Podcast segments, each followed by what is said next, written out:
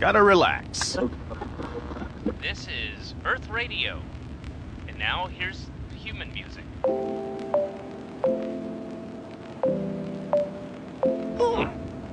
Human music. I like it. 不客观，很主观，带着偏见跟你聊聊。Hello，大家好，欢迎收听我们这一期的《干你聊聊》，我是主播阿甘， 非常高兴又能在空中和大家见面，每周三晚不见不散。正式的节目开始之前，希望大家点一下文章页中和底部的广告，以及再看，支持一下我们的音频创作。然后本期的节目聊的东西呢，和往常的《干你聊聊》不太一样，往常我们都是聊实事儿，但是今天的节目呢，准备跟大家念一本书。什么书呢？就是《隐秘的角落》原著《坏小孩》它的结局篇。因为今天早上我们刚刚在各大播客平台上更新了《隐秘的角落》这个剧的节目嘛，当时有很多朋友就在评论区里边写到，各个平台的评论区都说，阿甘原著的结尾和电视剧版的结尾究竟有什么不同？正好每周三我们更新这个跟你聊聊嘛，所以阿甘就拿出一期的时间来给大家过一下原著《坏小孩》的结局。两天后，叶军在派出所见到突然到访的颜良。这儿要跟大家提一嘴，在节目里边，其实我们已经说过了，小说里边的颜良并不是小孩子，而另有其人，是一个成年人。所以接下来我念到的颜良，大家不要对应成剧版的那个福利院的小男孩。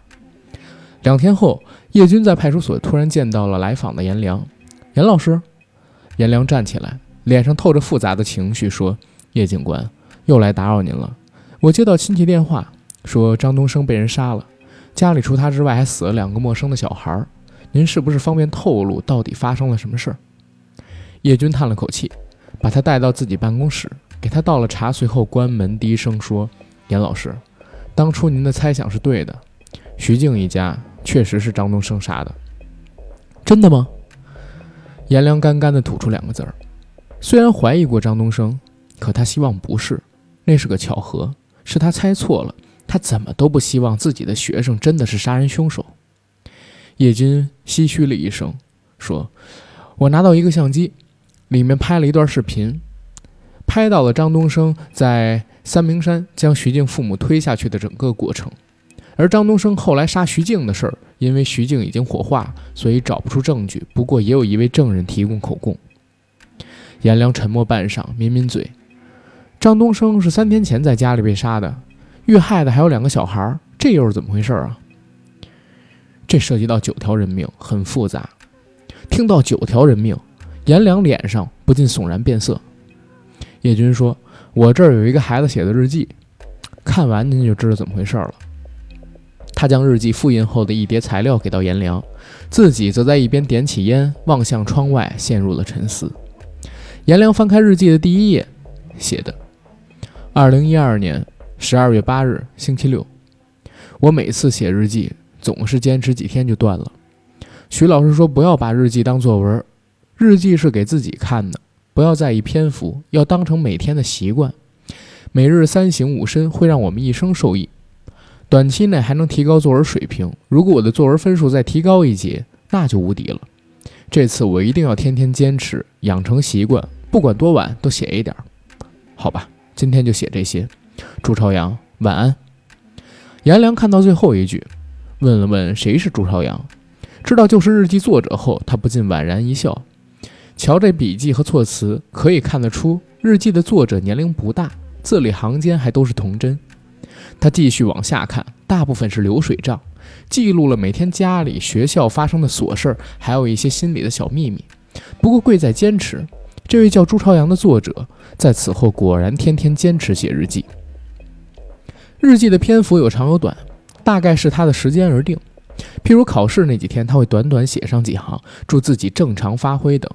过年的几天里，他有时候会写今天过节，不想写，不过为了习惯，还是写上一句这样的话。另外，一些篇幅很长的，甚至有上千字，大都是说他在学校受了欺负，被人收保护费等等。颜良从这些字里行间得到的信息是，日记作者是个初二男生，学习用功，自制力强，不过个子矮小。他总是感慨不长个儿，没有一个女生喜欢他，而且学校似乎经常受人欺负，是个性格内向、不合群的孩子。因为他在日记里边没写过有什么朋友，提到的名字几乎都和被欺负有关。另外有几篇日记提到他的家庭，他父母离异，与母亲生活，母亲在景区上班，隔几天回家一趟，平时孩子自己自力更生。他花了一个多小时把前面这部分看完，他看得很仔细。像他这个年纪，有机会窥视一个初中生的生活，他自己觉得又新奇又不好意思，仿佛思绪被带回了几十年前。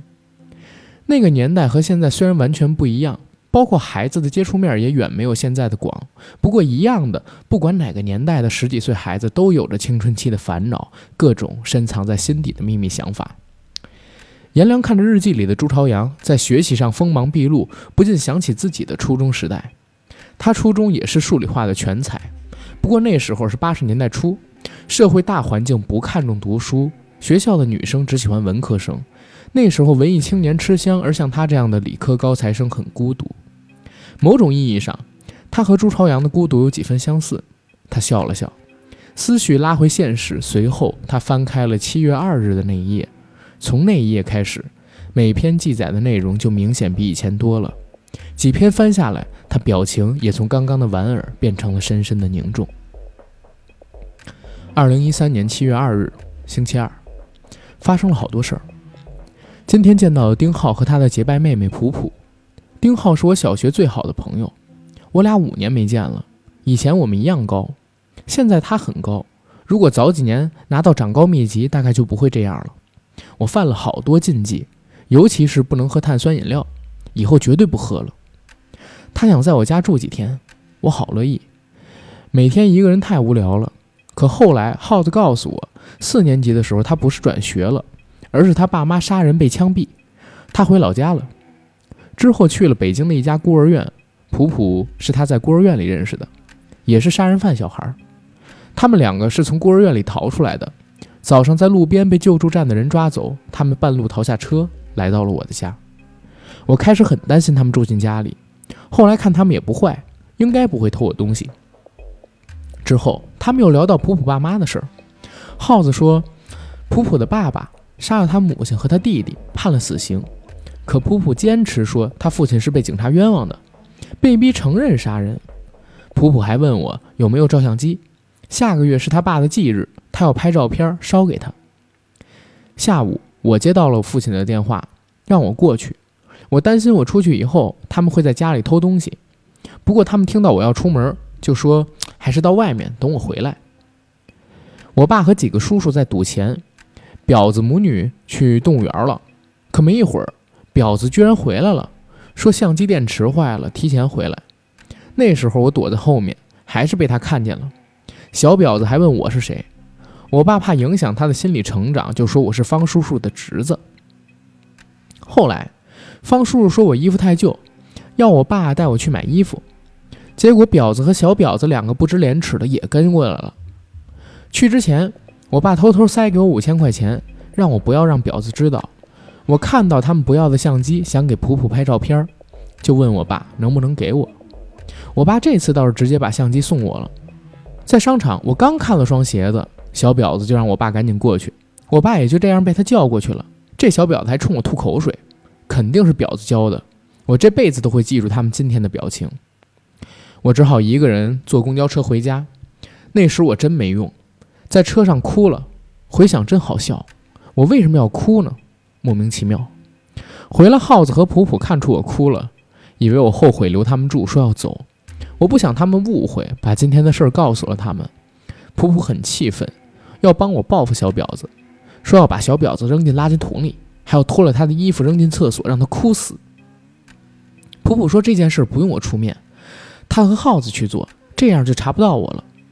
可我不知道小婊子在哪个小学读书，想想不现实，就还是算了。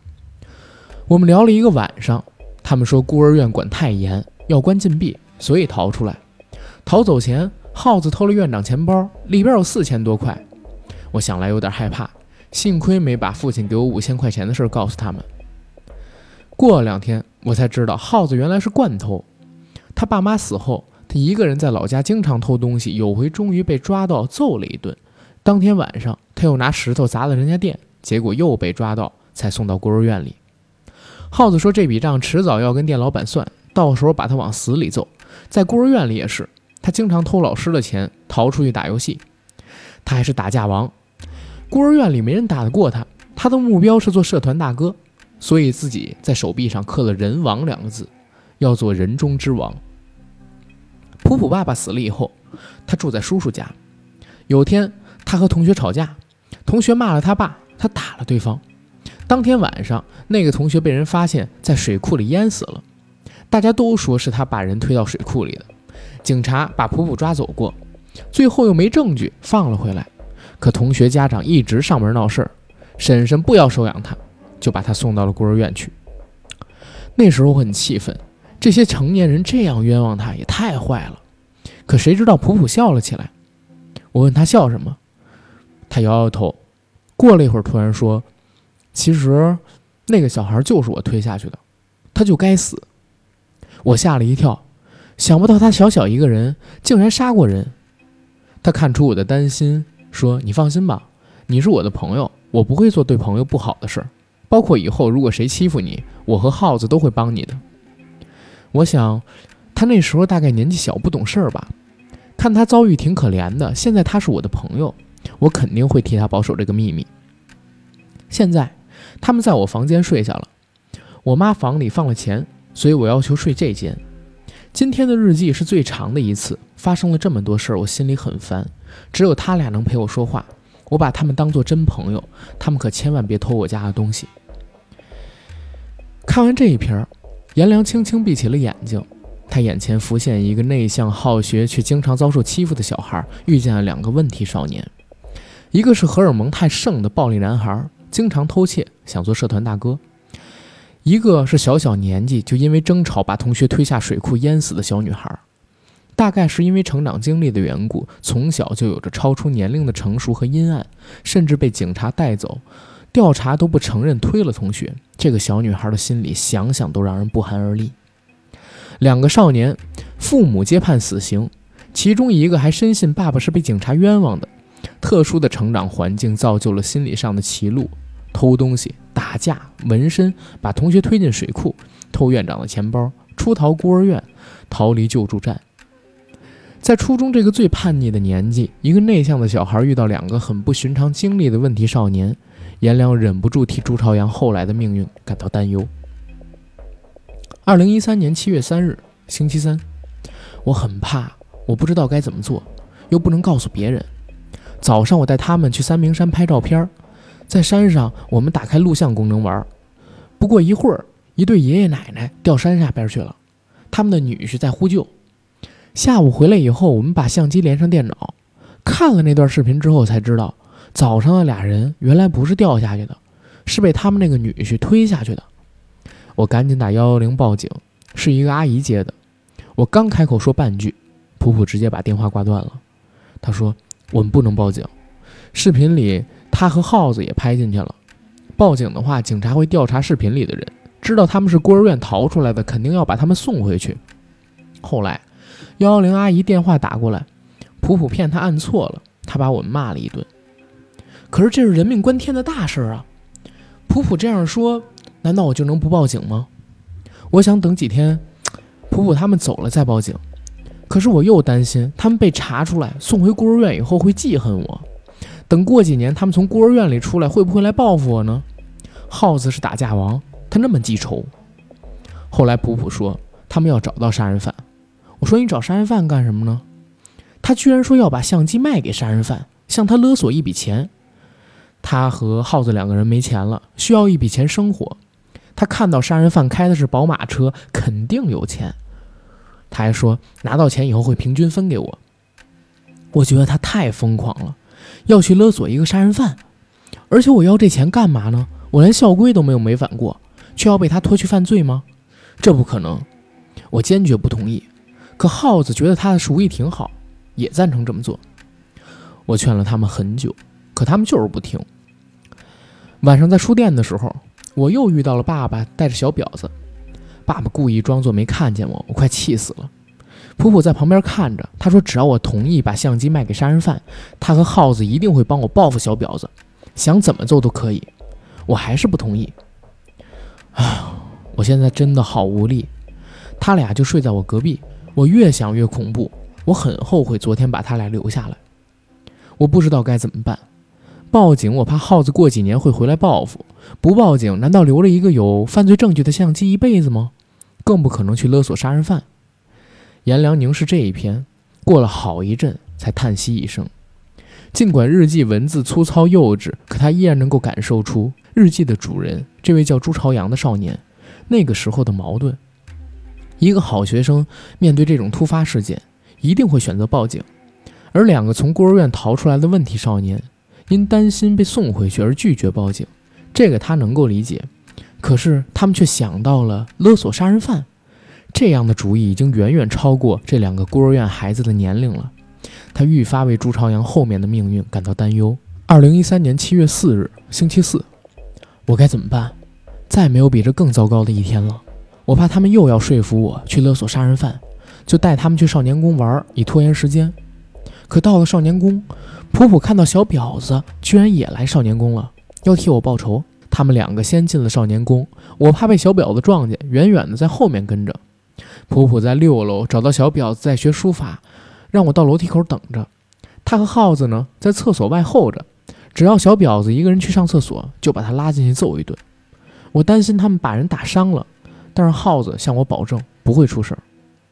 但是后来还是出事儿了。小婊子被他们拉进厕所没几分钟，他们就跑出来，把我拉到二楼，说小婊子不小心掉一楼去了。后来他们才告诉我真话，耗子把小婊子拖进男厕所，小婊子骂他们又吐口水，把耗子惹火了，他拔了阴毛要塞小婊子嘴里让他恶心，结果小婊子把他手咬破了，他一怒之下就把小婊子抱上窗户推了下去。我骂他干嘛要把人推下去呢？他也挺后悔。普普说：“现在怪耗子也没有用。如果小婊子死了，没人知道是他们干的。”他叫我先下去看看小婊子是死是活。他们躲二楼窗户上看我的信号。我在楼下挤不进人群，反而是他们在楼上看清小婊子死了，示意我先走。他们下来去后门，我们才会合。后来到了家里，我们三个谁也不再提这个事儿。我好怕，虽然人是他们杀的。但这算不算是我指使的呢？可我的本意也不是让小婊子死啊，最多是让她哭一场，我出口气就行。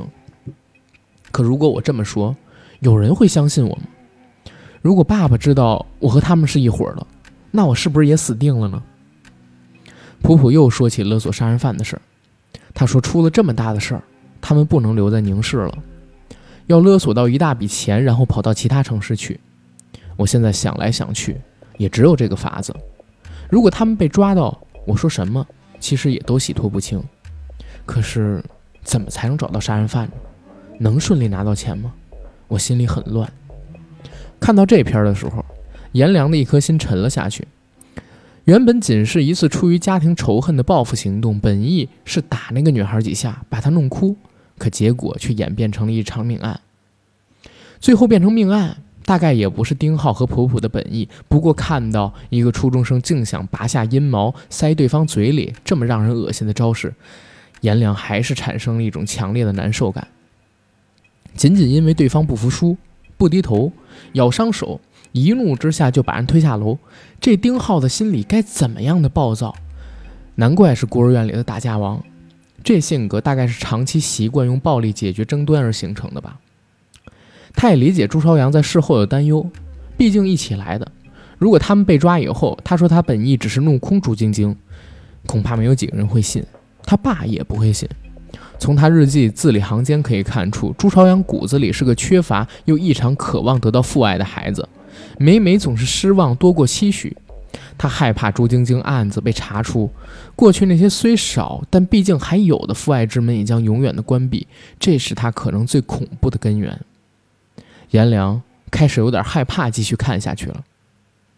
二零一三年七月五日，星期五，只知道那个杀人犯的车是宁氏的，可宁氏这么大，怎么才能找到他呢？想来想去都想不出办法。我爸过两天就回来了，丁浩还有普普，到时候该上哪儿去呢？想来想去还是想不出办法。我妈过几天就回来了，丁浩和普普到时候该去哪儿呢？烦。真怕他们被抓。二零一三年七月六号星期六，真找到杀人犯了，也不知道是好是坏。早上陪普普上街，在东面的小超市意外遇到了杀人犯。我早不记得他长什么样了，但普普却能认出来。见他要上车，普普跑过去拉住他说：“看到他杀人了。”杀人犯马上瞪起眼睛，吓了我一跳。丁浩说：“打架是家常便饭，叫我不用怕，有什么他顶着。”但毕竟那是杀人犯啊。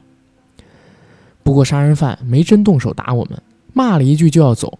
但普普警告他：“我们有一段他杀人的视频，如果他走了，我们马上交给警察。”他停下来。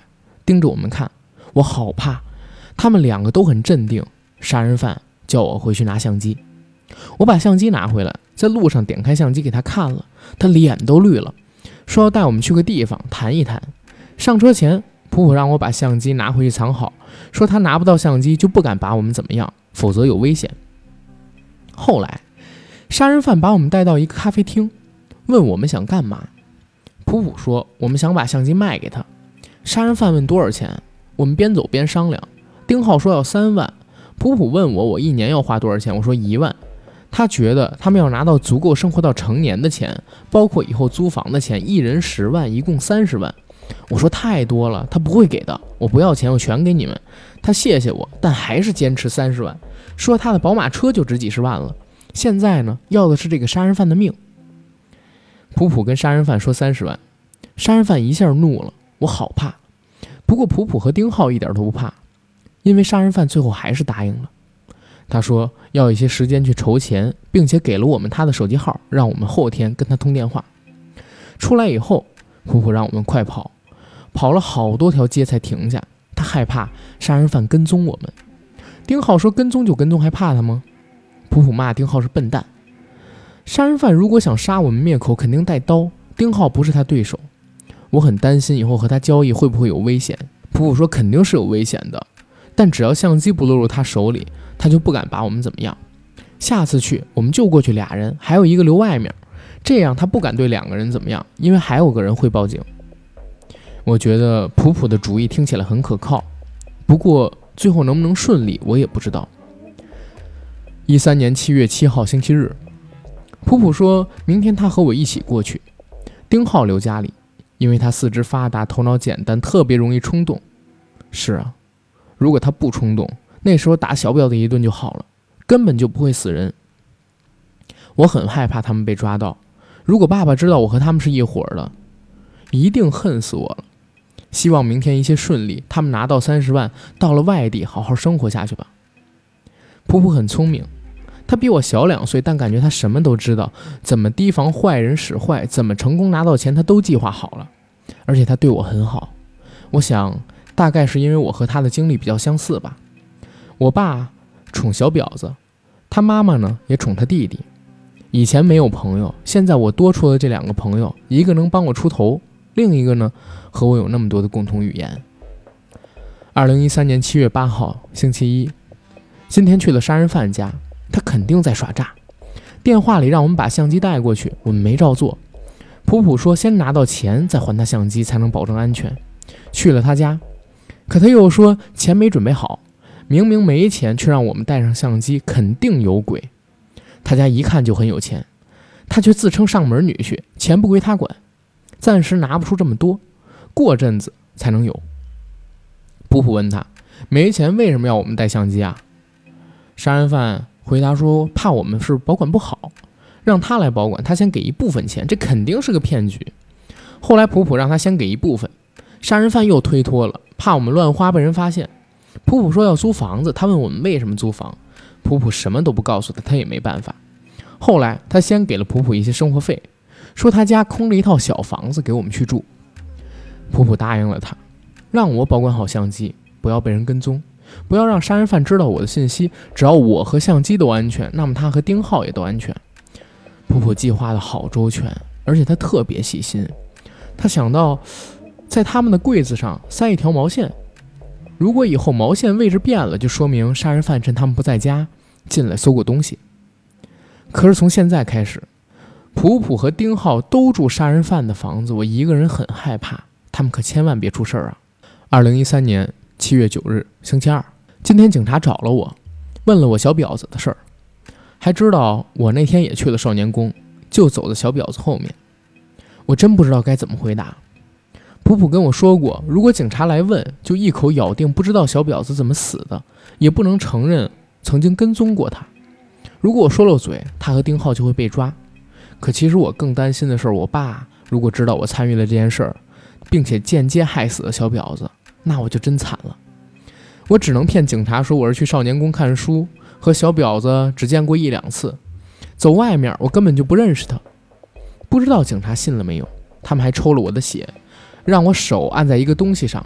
那时候妈妈刚好回来，知道警察查我，和警察吵了一架，回到家又是哭，我看了好难受。如果没这些事儿该多好！我真后悔那天去了少年宫。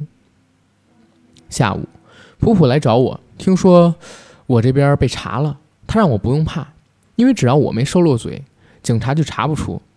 为防警察注意到他和丁浩，普普说以后不来找我了，约定每天下午去新华书店见面。二零一三年七月十号，星期三，今天婊子找上门，是我害死的小婊子，还把妈妈给打伤了。爸居然为了帮那个婊子打了妈妈耳光，这笔仇我记下了。我大学毕业以后一定要把这笔账原原本本算回来。婊子还说一定要弄死我，那他有本事就来吧，我才不怕。普普也在旁边看到了，他说明天和我商量。二零一三年七月十一号，星期四，普普说耗子也知道了婊子打伤我妈的事儿，耗子愿意替我报仇，他可以守在婊子家门口。如果婊子一个人出来，他就冲上去把他暴打一顿逃走。普普问我怎么看，我当然很想把婊子打死，可一旦耗子去打婊子被抓到，那么小婊子的事儿也曝光了。我想还是先忍着吧。普普也觉得埋伏走人很危险，他问婊子是不是知道我和小婊子死有关系，我也不知道他到底知道多少。可他昨天来找我的时候，我一见他转头就跑，可能更加深了婊子对我的怀疑吧。普普说。如果他还想纠缠下去，就不是想着揍他去报复了，而是要做另外一件事。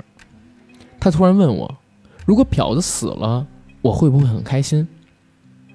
我看看他的样子，感觉一阵害怕，问他要干嘛。普普说：“如果婊子还一直纠缠着，说不定会调查到他和耗子，他们绝不能被抓走。如果逼不得已，普普看过我的政治课本。”写着未满十四周岁的人不用承担刑事责任。他说他和耗子都不满十四周岁。我赶紧劝他们打消这个念头，我绝不会把他俩供出来的。那我不说，没人知道小婊子是他俩杀的。他说自己只是开个玩笑，而且我也想着他俩应该没啥本事，真的杀死成年人吧。普普接着说，杀人犯昨天找了他们，说要出差去，交易暂时做不了，得过段时间。希望这个杀人犯不要耍花样。从七月十二号开始到七月二十六号，日记里就没什么大事发生了。每天朱朝阳和普普在图书馆见面，大都记了看了一些什么书，两人聊了什么之类的。开始几天日记大多是寥寥数语，但后来篇幅逐渐加长，因为颜良看到朱朝阳在日记里吐露心声，他喜欢上了普普，所以他对普普的记载特别详尽。甚至今天普普看的是哪几本书都一一记下，可他又不敢告诉普普，怕一旦告诉了他，普普不喜欢他，以后两个人肯定会疏远。而且朱朝阳好像更担心的是普普喜欢耗子，那样一来，他只能把这份喜欢默默放在心里珍藏了。但是从七月二十七号开始，又有新的事儿发生。二零一三年七月二十七日星期六，婊子是畜生，他就是靠卖赚钱的。他找人泼了我大便，我妈在景区上班也被人泼了，家门口到处都是红油漆。叶叔叔带我去厂里抓他，爸竟然还护着婊子，所有人都在说他，他还护着他，还要我不要追究了，给我一万块钱。哼，在他心里，婊子是最重要的，我比不上一万块钱，我恨他们，我恨死他们了。二零一三年七月二十八日星期日，昨天下午来的是耗子，他说普普去买东西了。他过来是要告诉我，前天他们看到电视，杀人犯的老婆死了，杀人犯正在医院里哭。新闻说杀人犯老婆是开车时候猝死的。杀人犯这段时间呢都在外地出差，可普普总觉得他老婆不可能自己死，肯定是被杀人犯杀的。他要问问杀人犯是怎么人在外地把老婆杀死的，提防他对付他们。我不想让普普去冒险，我说我去问吧。我去问杀人犯的时候，杀人犯始终不承认是他杀了他老婆。后来有人按门铃，他很紧张，要我冒充他学生，我不答应，除非他告诉我，他只好承认人是他杀的，是下毒，把毒药放在胶囊里，胶囊再放进他老婆每天都会吃的美容胶囊里，那样吃下去不会立即发作，过一会儿胶囊消化了才会中毒。下午我见到普普，他说就知道杀人犯是下毒，啊，不过那也没什么好担心的了，我们每次最多去俩人，相机也不带。就不会怎么样。他很谢谢我早上一个人替他冒险，我也开心看到普普的笑容。他平时真的笑得太少了。我趁机问他有没有喜欢耗子，他说不可能，他只把他当哥，耗子也把他当妹妹。他说他喜欢聪明的人。我不知道我算不算是聪明的人。后来我又和普普说了昨天婊子的事儿，他问我想怎么样，我说我想把大便泼回来，可是一时找不到好办法。普普说会帮我想。七月二十九号之后的几天里没发生什么大事儿，每天朱朝阳和普普在书店见面，商量着如何报复王瑶，但是想不出好法子。二零一三年八月六日星期二，我爸也开始怀疑我了。我爸来看我，给了我五千块钱，说以后会关心我。可后来他又问了我小婊子的事儿。问我那天是不是在跟踪他，我当然说没有。后来婊子冲过来抢了我爸手机，他俩差点打起来。婊子点开了手机，里面传来我和我爸的对话，原来他是来录音的，想套我的话。婊子还说不是我干的，就是我找人干的，肯定和我脱不了干系，他一定会派人调查追查到底的。哎，我不知道这样的日子什么时候是个头。他也不是我爸了，我不想要这样的爸爸。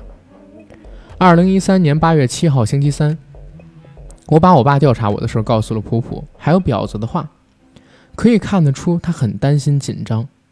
他最担心婊子派人调查我，那样一旦查出他和耗子，就都玩完了。他问我对我爸还有感情吗？我实话告诉他已经没了，他已经不是我爸了。婊子折腾这么久，他始终护着那个婊子，我真的恨不得他俩都被泼大便。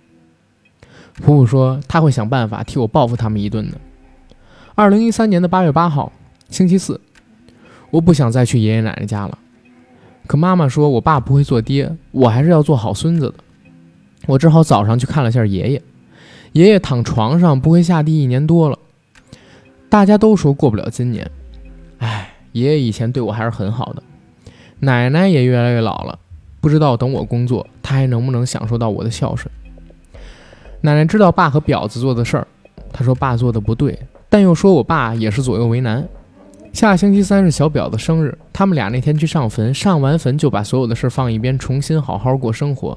现在就剩我一个儿子了，肯定会对我好，但我是不指望的。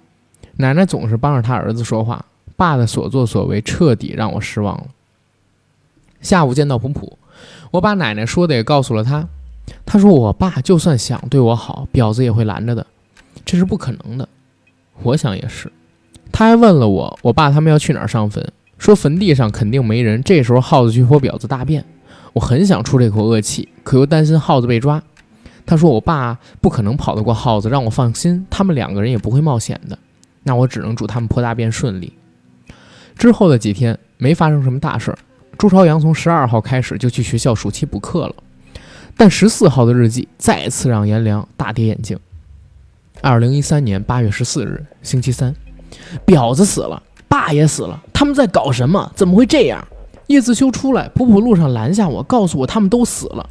我质问他，明明是去泼大便，怎么会死人呢？他跟我道歉，说他是骗我的，他知道告诉我真话，我肯定会反对。他担心婊子派人跟踪调查我，早晚会查到他们，所以要杀了婊子。他用相机威胁杀人犯，说服他帮他们用毒药杀人。他原本只想杀了婊子的，但杀人犯在坟地上突然把我爸也毒死了。事后，杀人犯跟他们说，如果不把两个人都杀死，肯定会查到。为什么要这样啊？我真的不想要这个结果。虽然我爸对我不好，可他终归是我爸呀。我要不要去派出所举报他们？可是普普，我不想普普出事儿，我真的好难受。我想明白了。这是杀人犯反过头威胁我们，只要我们也杀人了，那样相机就对他不构成威胁了，一定是这样的。我恨他，我恨死他了，我也恨自己。为什么？为什么？后面的几天日记篇幅都不长，记了他内心的各种波折。二零一三年八月十八日星期日，今天我独自去了公墓，看到了爸和婊子被埋的地方。我说不出自己有什么心情，一个是我最想他死的人，一个是我一点儿都不想他死的人。为什么是这样的结局？我是不是没有明天了？这样的生活就要一直下去了吗？是不是迟早都会被发现呢？如果被人发现这里埋了两个人，到底该怎么办？我担心自己，也担心耗子，更担心普普。我在坟前跪下了，希望爸爸能原谅我，因为这真的不是我想的。一三年八月二十一号星期三。爸爸和婊子终于被人发现了，唉，早晚警察会找我的吧？我该怎么说呢？是坦白，还是按照普普教我的应对？普普说，让我说上周三我在上课，所以事情和我没关系，只要说不知道就行了。我真不想继续撒谎，可是如果我告诉警察叔叔实话，那么普普和耗子就会被抓走，我不能害他们，我不能眼睁睁的看普普出事儿啊！我到底该怎么办呢？后面的几天。都只有寥寥数语，一笔带过，只写了几句他的想法而已。二零一三年的八月二十四日，星期六，普普晚上来找我，让我把相机还给杀人犯。这次，他没有称呼杀人犯为杀人犯，而是叫他张叔叔，说张叔叔其实没有我们一开始想的那么坏，他毕竟是个老师，对耗子还有普普两个人还是挺关心的。张叔叔准备把那套小房子卖掉，拿钱给他们办新户口，换上新的身份，再想办法安排上学，做一个正常的人。他们现在已经和张叔叔一起住了，他们能做新的自己，但是我呢？唉，希望一切都赶紧尘埃落定吧。我答应，过几天家里的事儿弄定了，我也一同回去一趟。大家约定再也不提过去。二零一三年八月二十七日，星期二，明天就要把相机给张叔叔了。这个东西放在身边，我每天都提心吊胆。现在警察叔叔没再过来了，大家也都渐渐不再提爸爸一家的事儿。明天把相机还了，他们还有了新的身份，我也要开始新生活。马上就要开学了，一切都会是新的，包括我，包括普普和耗子。好想做一个全新的人啊！颜良花了整整三个小时，把这叠打印的日记翻到了最后一页。他缓缓闭上眼睛，在了解了这三个小孩故事之后，他还是感觉胸口很闷，呼吸不上来。严老师，你也一定想不到这三个小孩和张东升之间会发生这些事儿吧？坐在对面的叶警官看着他说：“严良唏嘘了一声，点点头。最后，张东升怎么死的？最后一篇日记之后的第二天，也就是八月二十八号，朱朝阳带着相机去了张东升家，准备把相机还给他。”而在这之前，普普和丁浩已经住进了张东升家。现在三个孩子全到齐了，相机也在了。颜良抿着嘴，缓缓道：“于是张东升这一回可以把人灭口，把证据毁灭了，对吧？”“对。”朱朝阳作为唯一一个幸存者，他想开门逃跑，结果门开不了，他只能跑到厨房窗户上喊救命。我们破门进去时，发现门锁上额外加装了一把遥控电子锁。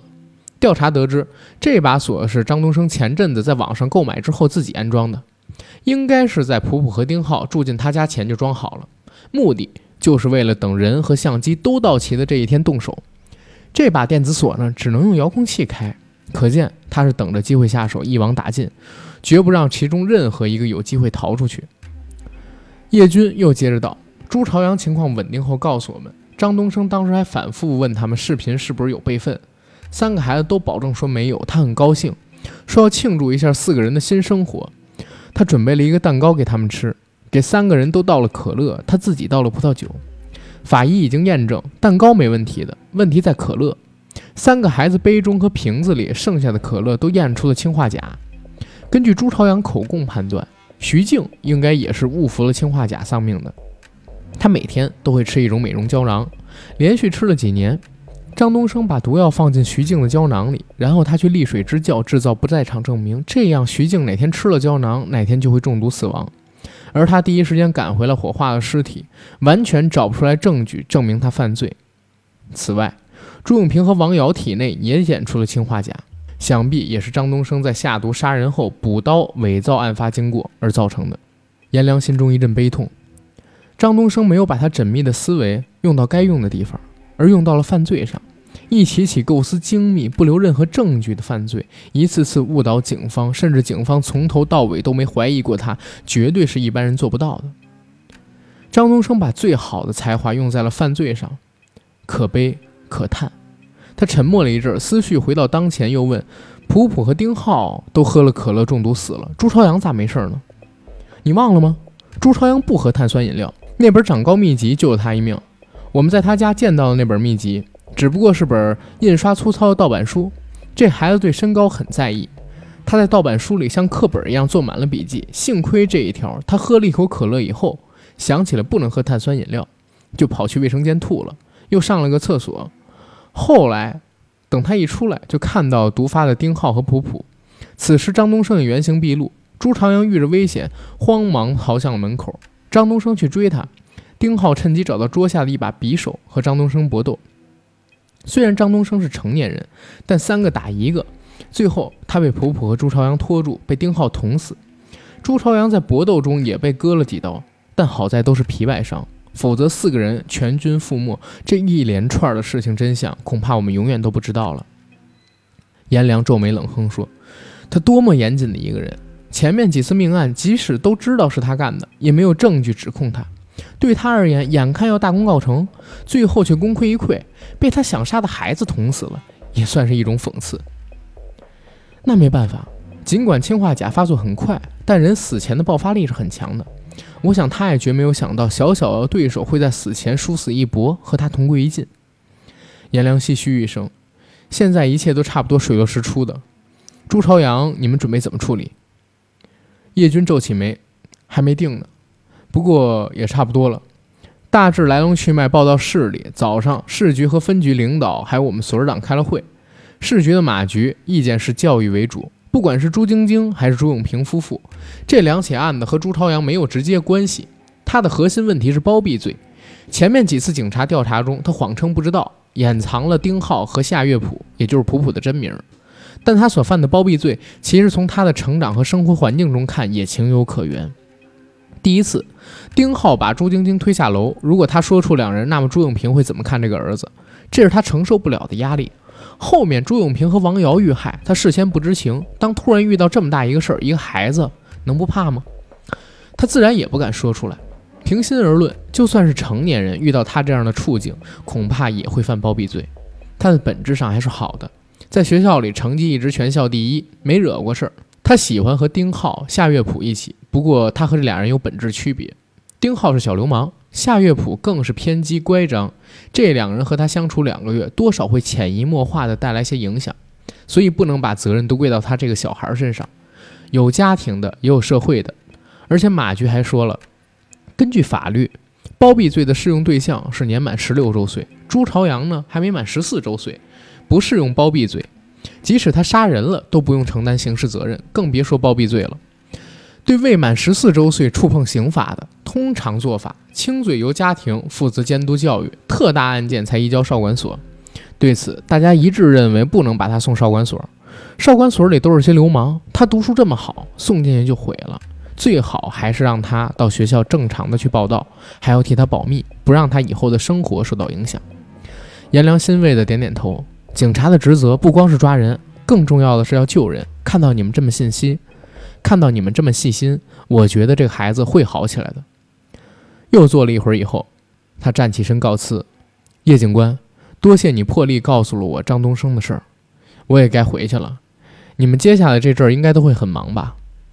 叶军苦笑道：“ 没办法，一下子冒出这么多案子，我们所里还是第一次。徐静一家的两次案子之前都是作为事故而登记的，现在要补立刑事案，我都得重做卷宗。”朱永平和王瑶的尸体在公墓被很多人发现，镇上也轰动了。我们还要做后续的很多工作。哎，确实很辛苦。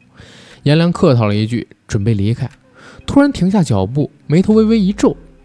他在原地转过头问：“您说朱永平和王瑶的尸体在公墓被很多人当场发现？”“对啊。”“怎么发现的？”“那天有对送葬的人。”一些人在公墓上头走时，看到一个土穴里冒出半个脚掌，随后就报了案。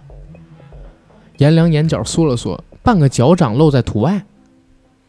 对啊，朱永平的半个脚掌在土外，那土穴是原本就成片挖好的，以后立墓放骨灰盒，比较小，人很难完全埋进去，所以半个脚掌露外面了。不可能！颜良连连摇头。张东升一定希望尸体越晚被人发现越好，那样警察就越发破不了案。他不可能让尸体的脚掌露在外面，那样很容易就被人发现尸体的。叶军撇撇嘴，可是当时情况就是这样啊。能不能把你们调查时拍的照片给我看看？叶军随后拿了朱永平、王瑶的卷宗给了颜良，颜良翻了一下，脸色逐渐阴沉下来，吐出几个字儿：“这案子有问题。”嗯，什么问题？叶警官一脸不解：“朱永平和王瑶整张脸都被刀刮花了吗？”“对，肯定是张东升划的。”“身上的衣物也都被拿走了？”“是的，这些东西也在张东升家找到了。”颜良望着他：“你有没有想过，张东升为什么拿了被害人的衣物，又把人脸彻底刮花？那当然是为了造无头案，让我们警方连受害人是谁都查不出，更别想破案了呀。”“没错。”他就是想，即使尸体被发现也无法辨识，所以才做了这么大堆工作。那他在埋尸体的时候，怎么会连脚掌都没埋进去就一走了之呢？让你们这么快发现尸体就确认被害人身份，不可能，这个脚掌他不埋进去的。叶警官呢，不置可否地说：“大概他当时处理尸体比较匆忙吧。不，既然他去杀人，就一定想过如何处理尸体。这么明显的东西，任何人都不会疏忽，更别提他了。”叶军猜测着，嗯嗯，也许是下雨冲出来的。那几天下过几次雷阵雨，雨有多大？今年整个夏天，浙江都是副热带高压，几乎没下过雨。除非是特大暴雨，否则也不会冲出半个脚掌。叶警官不解地问：“严老师，那您是什么意思啊？”颜良紧紧皱起眉，立在原地思考很久，缓缓道：“也许，脚掌是被人挖出来的。”叶军更不解了，这是什么意思？您想说明什么？谁挖的？为什么要这么做呀？颜良对叶军的疑惑置若罔闻，他来回跺了几圈，最后轻轻地说了一句：“似乎两个月以来的这些案子，我们所知道所有来龙去脉，全部都来自于朱朝阳的口供和他那本日记。”对，呃，您是怀疑朱朝阳在说谎吗？颜良不置可否道：“我不想妄加猜测，但他一中学生，在我们这么多警察面前不会撒谎的吧？那你怎么解释之前他向你们隐瞒了案情呢？”颜良思索了一会儿，又接着说：“你们有没有对他的口供和日记里的内容进行过调查确认？”“当然，我们要做备案卷宗，第一时间就对各项关键点做了调查。这两天结果差不多也出来了。”叶军自信满满的拿出一叠文件，看着里面记录说。先来说说夏月普和丁浩，我们查出他们的身份都是今年四月从北京某某孤儿院里查出来的。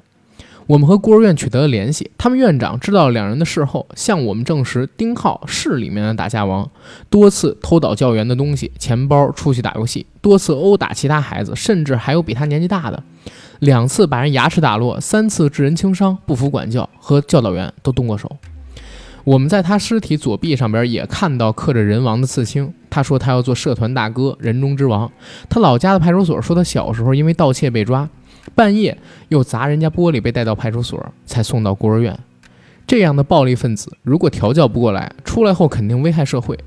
相比丁浩，看似夏月普好多了，但其实他比丁浩还坏。丁浩干坏事儿都是夏月普出的主意。他性格一向古怪，平时不说话，但骨子里有着不同于年龄的阴暗。他刚来孤儿院的时候说，他爸爸是被警察冤枉枪毙的，这导致了他性格偏激的一面。他结识了丁浩以后，两人又以兄妹相称，凡是骂了他的，丁浩都会动手打人。女生和他发生争执后，丁浩不打女生，但过几天得罪夏月普的人就会发现自己的茶杯里被人放了大便，但夏月普又不承认是他干的。后来整个孤儿院里。他们俩都被孤立出来了，孩子不敢招惹他们，他俩也经常被关禁闭，所以他们俩才产生了逃跑的念头。临跑前还偷了院长的钱包。颜良迟疑道：“那么，夏月普的爸爸真的是被冤枉枪毙的吗？”叶军耸耸肩：“这是其他地方的陈年旧案，没人知道了。反正在我个人看来，丁浩的暴力可控，而夏月普这样的孩子成年后才最危险。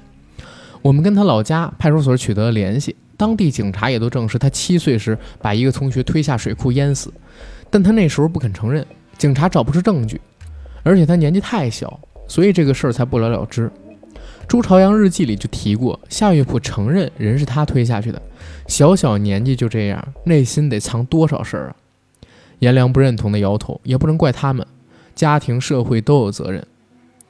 同样的家庭的小孩，他们在孤儿院里还有很多，可那么多人都好好的生活着，慢慢的成长着，可见你不能把犯罪归于环境，更重要的是他们自己放弃了走正路的心。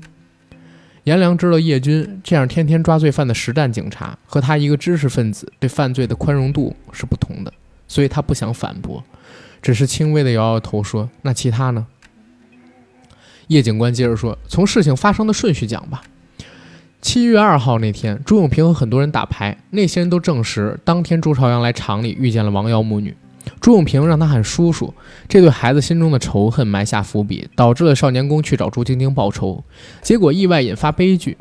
三号下午，在看到视频中张东升杀人后，朱朝阳选择报警。警讯中心通话记录表示，当时朱朝阳说了半句话，电话就被挂断了。协警回拨过去，变成夏月普接听，他说拨错了。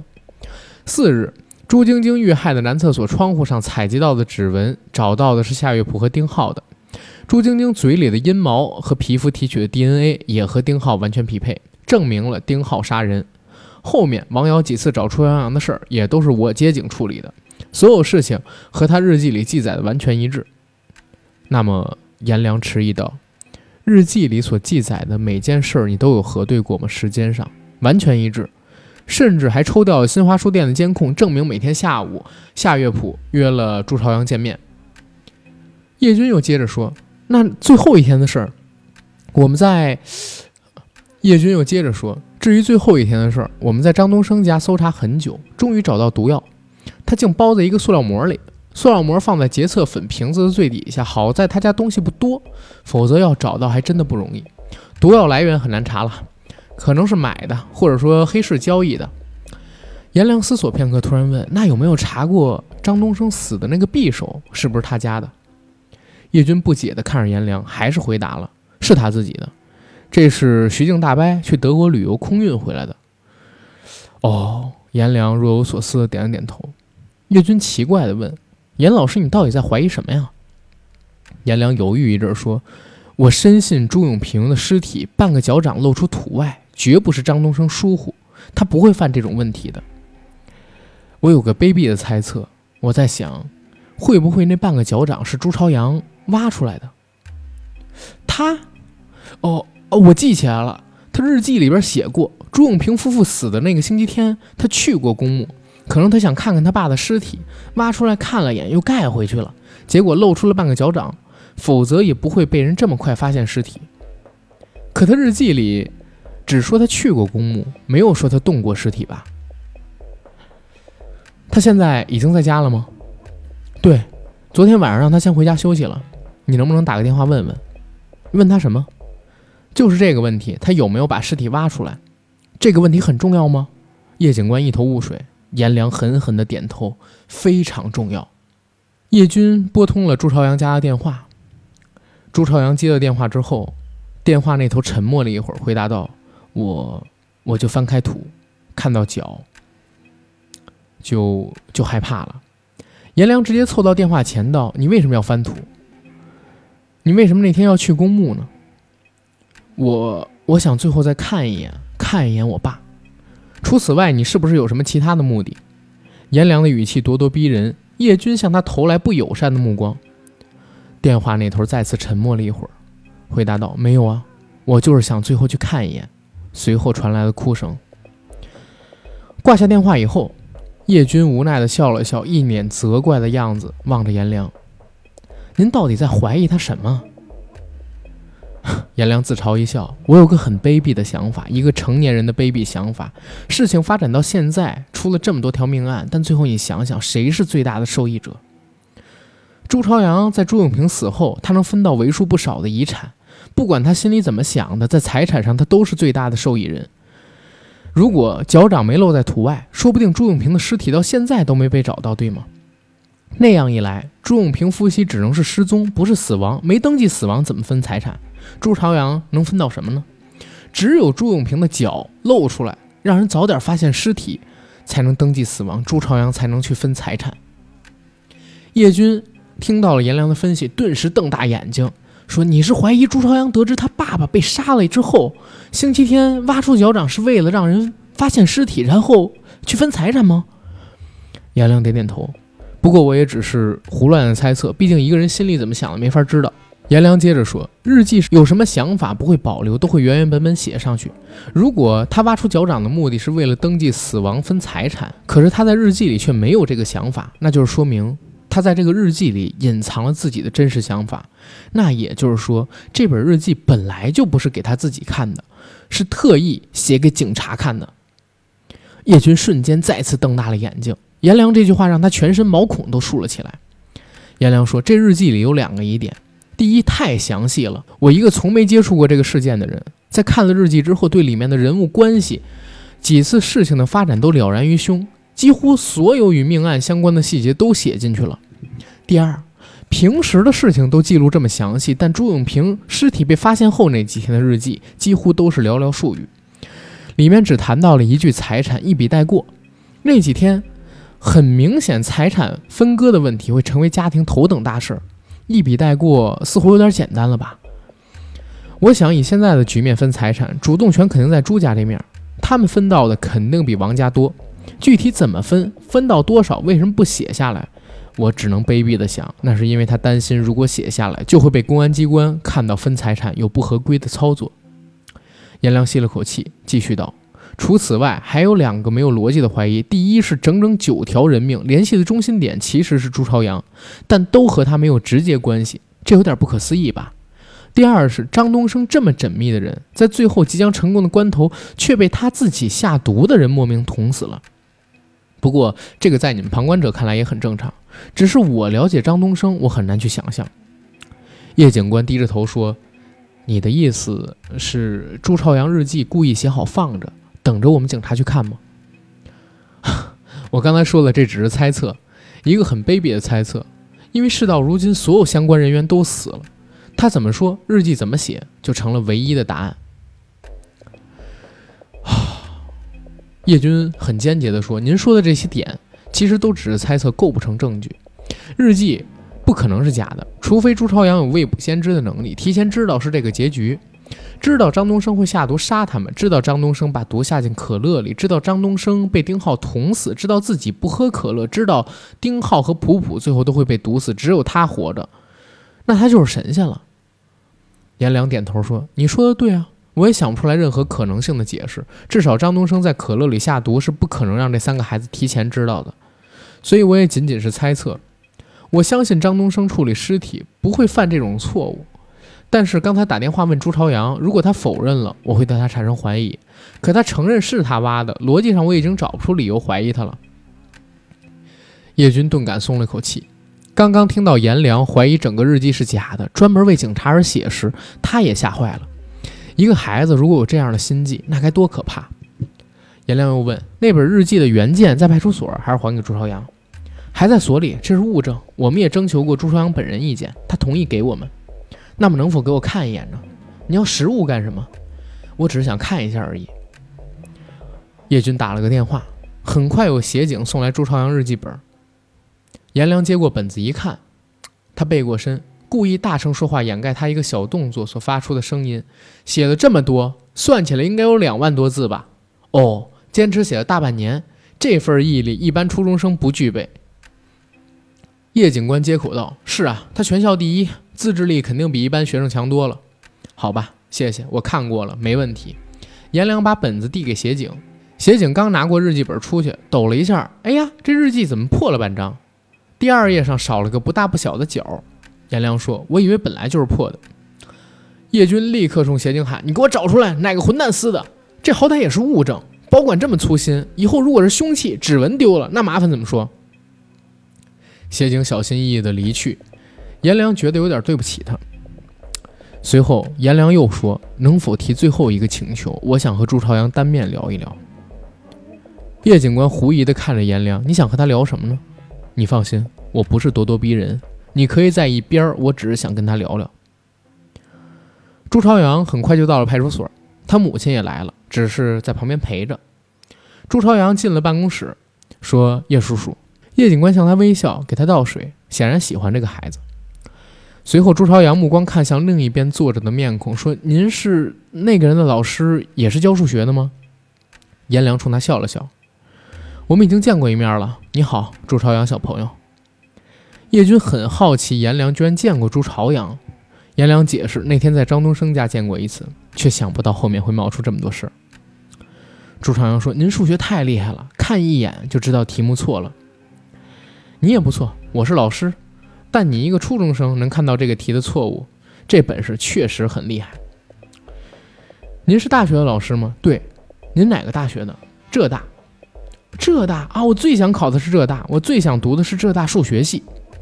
颜良不置可否，淡淡道：“那就得看你以后的高考成绩了。”他停顿了一下，说：“我有个问题一直想问你，我自己也想不明白，夏月普怎么说服张东升让他帮忙杀人的呢？”朱朝阳。眼睑低垂下去，说：“我告诉过警察叔叔了，我也不知道。普普没告诉过你吗？普普他只是后来才告诉我，我爸出事儿了。他和耗子先威胁后说服那个人一起干的，怎么说服的我也不知道。张东升肯定不希望继续杀人，即便你们威胁他，他也会拒绝的。他没来找过你吗？他不知道我家在哪儿啊？”颜良笑笑，这回答不错。叶警官喉咙。都快咳断了，他一直在给颜良使眼色，可颜良好像没看出来一样，还是继续问：“他们是怎么让你爸爸和王瑶中毒的？”我和警察说过了，我不知道。普普不愿意告诉我具体细节。叶警官忍不住打断：“严老师，事情都调查清楚了，你别问这些了吧？”朱朝阳看了看叶警官，声音低沉道：“叶叔叔，我我也不想说了，我想做个正常人。”可颜良不管，说：“我还有一个问题。”他还没说话，朱朝阳就打断他，乞求的看着叶警官说：“叶叔叔，明天明天报名了，我能去学校吗？你放心，正常去学校上课，我们已经决定了。那那我能不能拜托您一件事儿？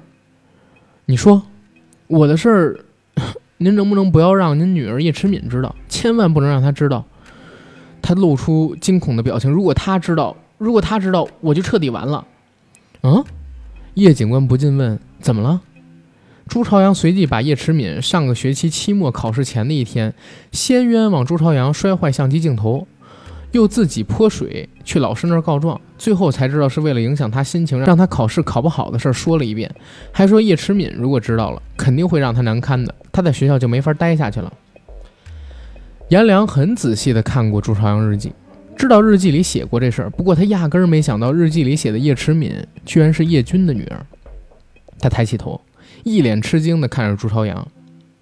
叶军不知道日记前面那些在学校的琐事儿，所以也不知道自己女儿原来是这样的人。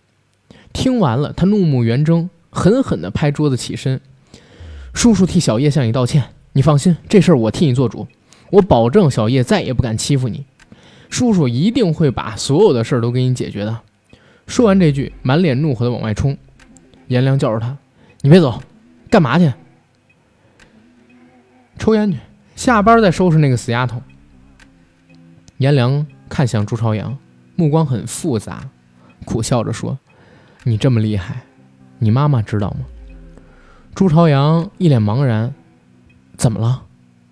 颜良哈了口气，站起来说：“小朋友，我也走了，好好学习，天天向上。”九月一号，初三开学了，今天只是报道，还没有正式上课。